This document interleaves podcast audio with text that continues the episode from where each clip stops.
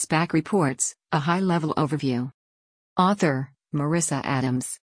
The Smarter Balanced Consortium provides an individualized student summary and report for each student who takes the Smarter Balanced exam.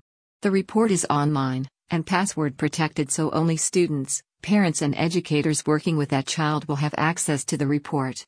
So, what do these online reports include? Aggregate scores. Generated once the summative assessment is complete, the online score system begins with an aggregate report. This enables educators with a school district or system to see the most recent student scores in one place.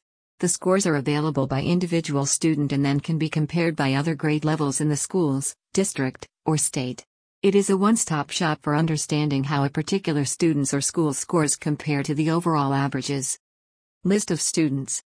Available for educators working with specific students, this report displays information on student scores as well as claim level data.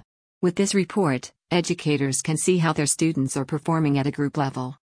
Individual Student Report This report is available to educators, parents, and students to see how the individual student has performed on the latest assessment.